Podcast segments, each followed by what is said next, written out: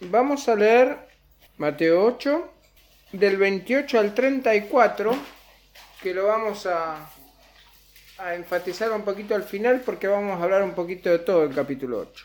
Cuando llegó a la otra orilla, que está hablando de Jesús, a la tierra de los Gadarenos, vinieron a su encuentro dos endemoniados que salían de los sepulcros, feroces en gran manera, tanto que nadie podía pasar por aquel camino. Y clamaron diciendo, ¿qué tienes con nosotros, Jesús, Hijo de Dios? ¿Has venido acá para atormentarnos antes de tiempo? Estaba paciendo lejos de ellos un hato de muchos cerdos. Y los demonios le rogaron diciendo, si nos echa fuera, permítenos ir a aquel hato de cerdos. Él les dijo, id. Y ellos salieron y se fueron a aquel hato de cerdos, y he aquí, todo el hato de cerdos se precipitó en el mar por un despeñadero y perecieron en las aguas. Y los que los apacentaban huyeron, y viniendo a la ciudad contaron todas las cosas, y lo que había pasado con los endemoniados. Y toda la ciudad salió al encuentro de Jesús, y cuando le vieron, le rogaron que se fuera de sus contornos. Es palabra de Dios, vamos a orar. Señor y Dios, en esta mañana te alabamos porque tu palabra es clara, e incluso donde tu palabra no nos parece clara, tu Espíritu Santo nos mueve a entenderla. Porque Señor, es tu Espíritu Santo el que inspiró a tus siervos para que tu palabra llegue a nosotros. Y es tu Espíritu Santo el que nos proclama en nuestros corazones todo aquello que tu palabra dice. En el nombre de Jesús. Amén. Mateo es indudablemente el primer libro hablando este, editorialmente del Nuevo Testamento. Y yo no sé cuántos siguen un plan de lectura, pero todos los planes de lectura el primero de enero arrancan con Mateo 1. ¿no? Mateo 1 y generalmente en el Antiguo Testamento Génesis 1. Mateo es un evangelio que es didáctico, es claro, es ordenado y me animo a decir que casi, casi, casi es uno de los favoritos de muchos creyentes. Si usted agarra Mateo, Juan es muy profundo y tiene revelaciones que son tremendas, pero Mateo es como más, sin faltar al respeto a la palabra, es como más digerible, es como más, más coloquial. En la iglesia primitiva, cuando hablamos de iglesia primitiva estamos hablando desde que Jesús se fue a los cielos hasta más o menos el año 200, eh, era norma de conducta y siempre fue considerado palabra de Dios. Es uno de los tantos libros de, la Biblia que no hay controversia en cuanto a que es palabra de Dios. Incluso hay personajes de esa historia de la iglesia que los voy a leer porque son varios. Papías, Ireneo de León, Clemente de Alejandría, Tertuliano, Orígenes de Alejandría, Eusebio de Cesarea, que escribió una historia de la iglesia, y Agustín de Hipona, todos son la autoridad de este evangelio. Es decir, ellos en ningún momento dudan que Mateo sea palabra de Dios. Tampoco niegan la historicidad, es decir, la historia que relata. Es palabra de Dios, ellos consideran que la historia que está metida en el Evangelio es real, que no son figuras para fortalecer el Evangelio. Si se ponen a fijar en el tema historicidad, cuando ustedes van a Mateo 1.1, dice libro de la genealogía de Jesucristo, hijo de David, hijo de Abraham, y muestra 42 generaciones divididas en tres grupos de 14 de Abraham a, David, de David a la deportación a Babilonia y de Babilonia a Jesús. Ahora bien, ¿cuáles son las características del Evangelio de Mateo que lo hacen diferente a los otros evangelios? En primer lugar, hay un interés mesiánico. ¿Me acompañan con, con textos? Les voy diciendo, eh, a ver, Jorge 1.1 de Mateo, eh, Jorge 2, Mateo 2, 1, 2, Betty, Mateo 20, 30, Néstor, Zacarías 9, 9, Charo, Mateo 21, 9 y Sonia, ah, no trajiste anteojos. Bueno, vos tenés doble, ¿te animás a leer 21, 15 vos? ¿De Mateo? Después, después, yo te digo cuándo, ¿sí? ¿Te animás? 21, 9. Arrancamos con Jorge. Mateo 1.1. Libro de la genealogía de Jesús, de Jesucristo, hijo de David, hijo de Abraham. Hijo de David. La Biblia nos dice que el Mesías será un hijo de David. Jorge. 2, 1 y 2. Cuando Jesús nació en Belén, de Judía, en el día del rey Herodes, vinieron de Oriente a Jerusalén unos magos, diciendo, ¿dónde está el rey de los judíos que ha nacido? Porque su estrella hemos visto en el Oriente y vinimos a adorarle. Una aclaración, ustedes me dicen, ¿qué tiene de mesiánico rey? Acuérdense que para la Biblia un Mesías es un ungido. Y el rey de los judíos era, desde Saúl, era ungido por el sumo sacerdote. Así que rey y Mesías en este caso son ambivalentes. Betty, por favor.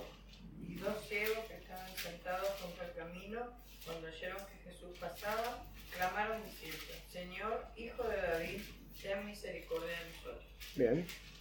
Eh, Zacarías 9:9. Alégrate mucho, hija de Sión Da voces de júbilo, hija de Jerusalén. He aquí tu rey vendrá a ti, justo y salvador, humilde y cabalgando sobre un asno, sobre un pollino hijo de asno. Muy bien. Charo, 21.9, por favor. Y la gente que iba delante y la que iba detrás aclamaba diciendo, Osana al Hijo de David, bendito el que viene en el nombre del Señor Osana en las alturas. Muy bien. Y vos dice 21, 15, creo era. Sí, 21, 15. Pero, pero los principales sacan a ser dote y los va. Dale, dale, que vos podés. Viendo las maravillas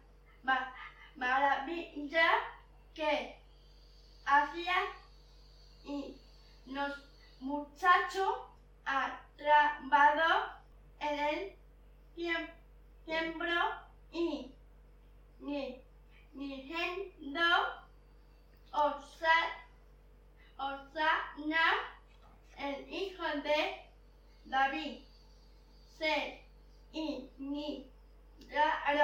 Muy bien dice que cuando los jóvenes gritaban Osana al hijo de David, los escribas y los fariseos se indignaban. Muy bien, dice gracias. También hay un interés en todo el trasfondo judío. Si ustedes leen Mateo con cuidado, Mateo habla de las instituciones, habla de la ley, habla del templo, habla de la cultura, considera constantemente el trasfondo judío. Si nos acordamos quién era Mateo, a Mateo no lo quería nadie, porque era un judío que trabajaba como publicano, es decir, como recaudador de impuestos.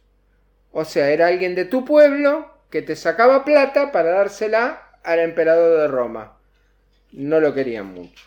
Hay un interés en los gentiles. Fíjense que después de la matanza de los niños, ¿qué ocurre con eh, José y María antes de que maten a los infantes? ¿A dónde se van?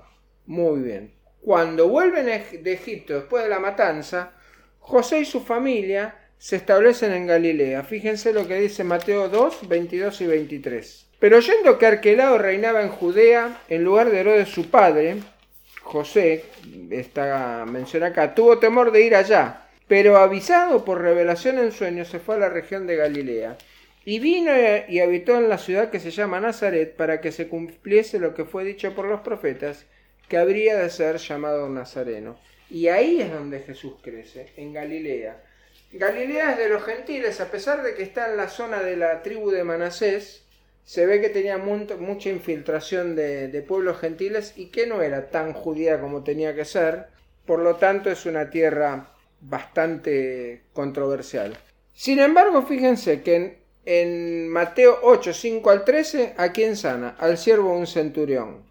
En Mateo 15, el 21 al 28, ¿a quién sana? A una cananea. Es decir, como además la Gran Comisión habla de llevar el Evangelio a todas las naciones. De ninguna manera Mateo, por ser eminentemente judaico, es antigentil. Por el contrario, Mateo muestra el interés del Mesías en toda la raza humana. Y quizás el que más lo remarca, es cierto. Fíjense que Jesús es considerado hijo de Abraham. ¿Y qué dice Génesis 12.13? En 12.13, en ti serán benditas todas las naciones.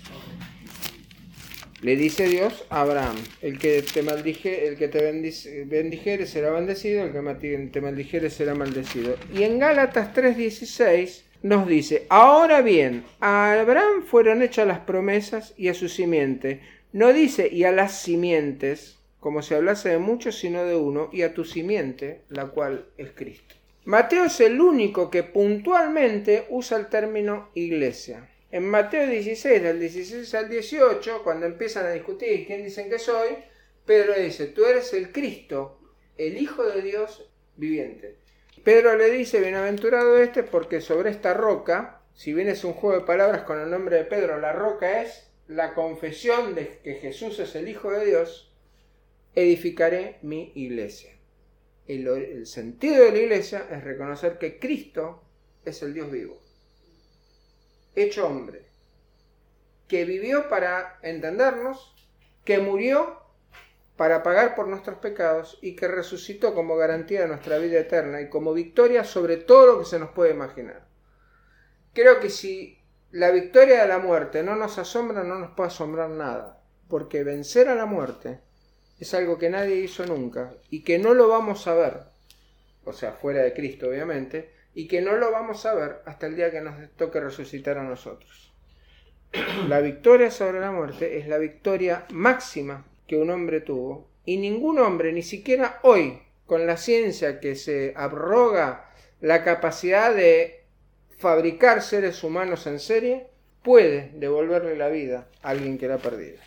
Y después hay un interés en la venida del reino. Cuando uno lee Mateo 24 y 25, los discípulos le preguntan cuándo serán los tiempos, cuándo va, a pasar todo, y él le da las señales que hay en el libro de Daniel. Mateo 13, 36 al 43, incluso dice que se queden tranquilos, porque cuando llegue la hora, Dios va a separar la cizaña del trigo, y la cizaña va a ser incinerada, y el trigo va a ser llevado a sus graneros.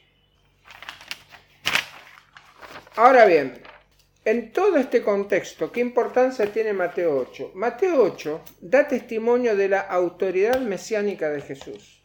Fíjense que está dividido en cuatro partes este, este pasaje, o en tres partes en realidad. En primer lugar, la autoridad sobre las enfermedades físicas que Jesús domina. Primero salva a un leproso.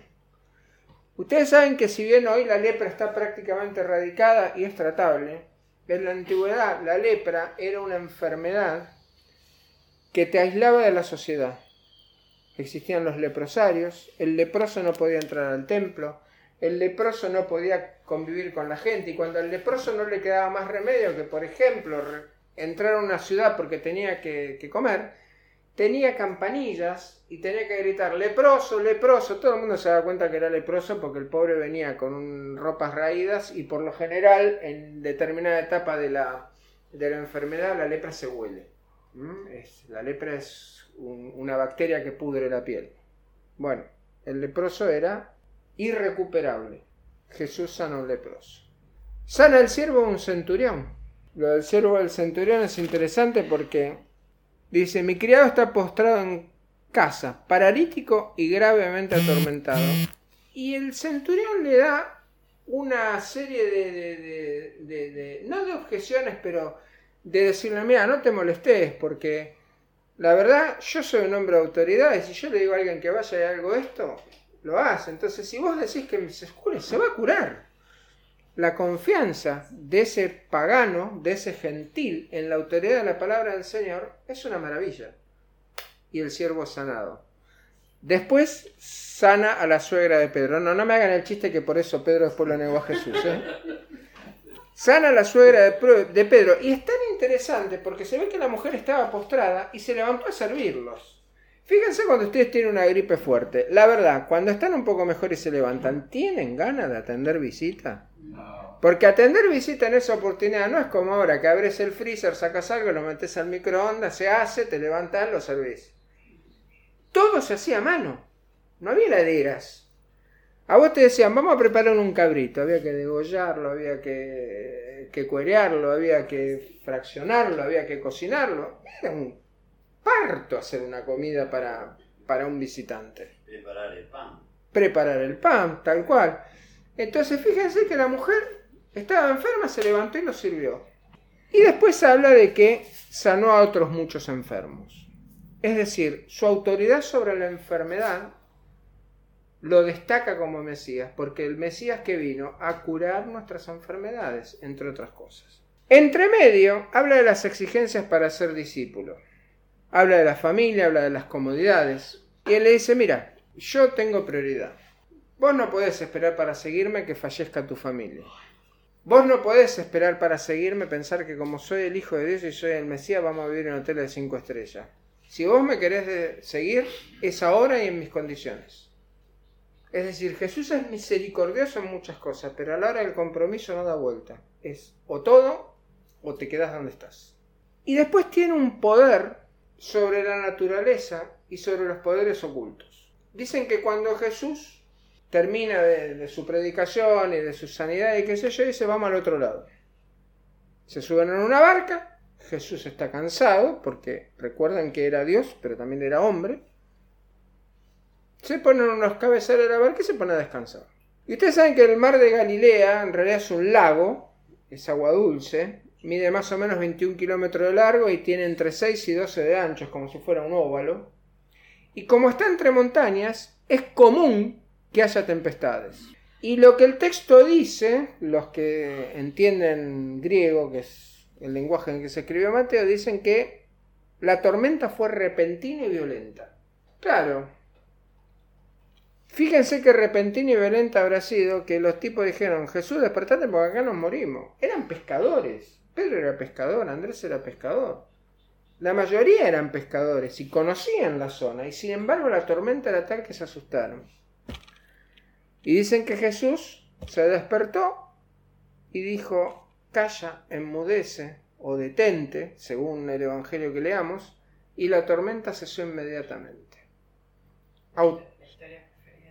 la historia preferida de Juliana. La autoridad de Jesús sobre la naturaleza es indiscutible. Lo que nos muestra su deidad. Lo que nos muestra que evidentemente es el Mesías. Ni siquiera con la ciencia que hay hoy, con los elementos que hay hoy, se pueden detener las tormentas. Se pueden provocar, pero no se pueden detener. Ustedes pueden largar un misil que puede producir la caída de granizo o de lluvia, pero no pueden detener esa lluvia ni ese granizo. Interesante, ¿no? Podemos desencadenar cosas, pero no detenerlas. Jesús pudo detener lo que él como Dios podía crear. Ahora, acá hay algo interesante. Él no les dijo, subamos a la barca para hundirnos. ¿Qué les dijo? ¿Qué les dice? Les dice, Vayamos a la otra orilla. vayamos a la otra orilla.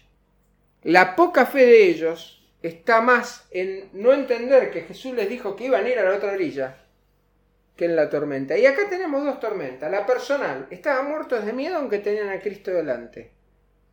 Y la otra tormenta que era la física. Reitero, Jesús les dijo vamos a la otra orilla, no les dijo vamos a hundirnos. Y así todo, después de ver todas las maravillas que vieron, tuvieron miedo. Algo que quizás a nosotros también nos pase. Quizás hemos visto muchas maravillas, pero cuando aparecen las pruebas nuevas, otra vez. ¿No? Es como que uno siente que le están pegando. ¿Vieron en los boxeadores que aguantan 5 o 6 rounds hasta que le dan el knockout técnico? Porque si no, el que lo está llenando la cara de dedo ¿Lo mata? Bueno, a veces nos sentimos así, como que llevamos el séptimo round, que tenemos la cara así, nos siguen pegando y estamos esperando el campanazo. Y finalmente la autoridad sobre los demonios. ¿Qué dice Pablo? ¿Por qué no tenemos lucha? Pablo es muy claro también en eso. Eh, no nos vamos a poner acá a analizar los demonios. Lo que sí sabemos es que hay poder de oscuridad, que son enemigos de Dios, y como Dios nos eligió a nosotros por sobre el lucero de la mañana, el lucero de la mañana nos odia. Nos odia. Esto es muy sencillo, es como cuando una pareja se separa y ella está con un chico nuevo y lo odian al pibe, no la odian al pibe, lo odian al pibe. Ah, vos lo elegiste a él en lugar de mí, yo lo odio. Bueno, con Satanás pasa lo mismo, Satanás nos odia. Y va a hacer todo lo posible para que nosotros no dependamos de Dios. Estos dos gadarenos eran dos tipos que estaban cautivos de las tinieblas. Estos hombres estaban vagando eran locos porque no podía pasar nadie, aparentemente porque lo que dice la escritura estaban desnudos y aparentemente eran feroces. Se han documentado casos, no de gente, no necesariamente diciendo de gente endemoniada, pero gente con alteraciones de conducta tan feroces que hasta muerden, no por canibalismo, sino por ataque. La Biblia nos dice que después de que Jesús interviene, estaban vestidos, sentados y tranquilos. Fíjense el cambio, ¿no? Tipos que durante años habían sido locos, esquizofrénicos, imparables, de repente están en sus cabales sentados. Ahí es interesante cuando dice, ¿has venido a atormentarnos antes de tiempo? Los demonios creen y tiemblan y saben que va a haber una segunda venida. Y de alguna manera, porque si bien Dios conoce todas las cosas, Satanás conoce presente y pasado, no conoce el futuro, le dicen que ya llegó la hora de que tu reino se establezca y nos hagas bolsa. Mira, déjanos ir a los cerdos. Aparentemente, según los que dicen que saben, este, no les gusta estar fuera de nada, entonces pidieron un lugar para estar localizados. No vamos a entrar en eso porque no es el objeto estudiar a, a los enemigos, sino conocer al amigo, ¿no? Que es Cristo. Lo cierto es que los manda a los cerdos y los cerdos se despeñan. No les puedo explicar por qué razón los cerdos, los cerdos se despeñan. Lo cierto es que los pastores van y cuentan en la ciudad y en la ciudad vuelven y dicen, no, tómensela, tómatela Jesús, porque vos habrás hecho mucha maravilla, pero nosotros vivimos los chanchos. Y acá tenemos algo interesante. ¿Qué pasa con nosotros? Que muchas veces hemos visto maravillas en nuestra vida o en la de otros, y a veces seguimos prefiriendo lo económico, o dicho en forma guaranga, seguir apacentando los cerdos. Permítanme ilustrarlo con, un, con una anécdota muy vieja. Dicen que una vez había un cordobés que cada vez que iba a un baile se quedaba solo toda la noche en un rinconcito y nadie le daba bolilla. Y un día un pibe que había, lo conocía de pibe le dice, ¿qué haces? ¿Cómo te va? Y acá estoy, nadie se me acerca. Entonces el pibe lo va a dice, ¿y cómo se te van a acercar, hermano? Olés mal. Parece un chancho. Dice, bueno, pero yo trabajo con chancho todo el día. Este, y aparte, me da fiaca bañarme. No, mira, si vos querés en las reuniones que por lo menos te den charla, digo, no sé si va a conseguir novia, pero por, lo menos que te den charla, que no te espanten, te tenés que bañar y te tenés que cambiar. Y, pero me tengo, una vez por semana, venimos los sábados nomás al baile. Bueno, está bien, me voy a cambiar tipo la cuestión que el tipo se baña, se cambia, viene impecable. Vos lo veías de lejos y no podías decir, un saquito, camisa, pantalón, zapato. Y seguido solo toda la noche. Claro, el otro prudente no se le acercó para, si se le acercaba a alguien, no, no interrumpía. Entonces cuando está por terminar el baile, se le acerca y le dice, pero querido, qué lindo que estás, y no se te... Pero ¿cómo seguís teniendo olor? Pero si yo me bañé. Te juro, me bañé, tuve tres horas en la bañera, porque después de una semana con los chanchos, ¿te imaginas?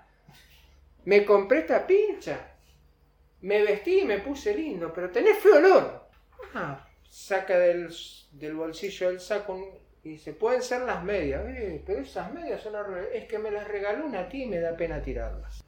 Claro, contado así parece un chiste sobre algo chancho y que uno no termina de entender, pero a veces los creyentes somos así. Vemos maravillas, pero seguimos guardando en el bolsillo algo sucio, a lo que quizás hasta le tenemos cariño.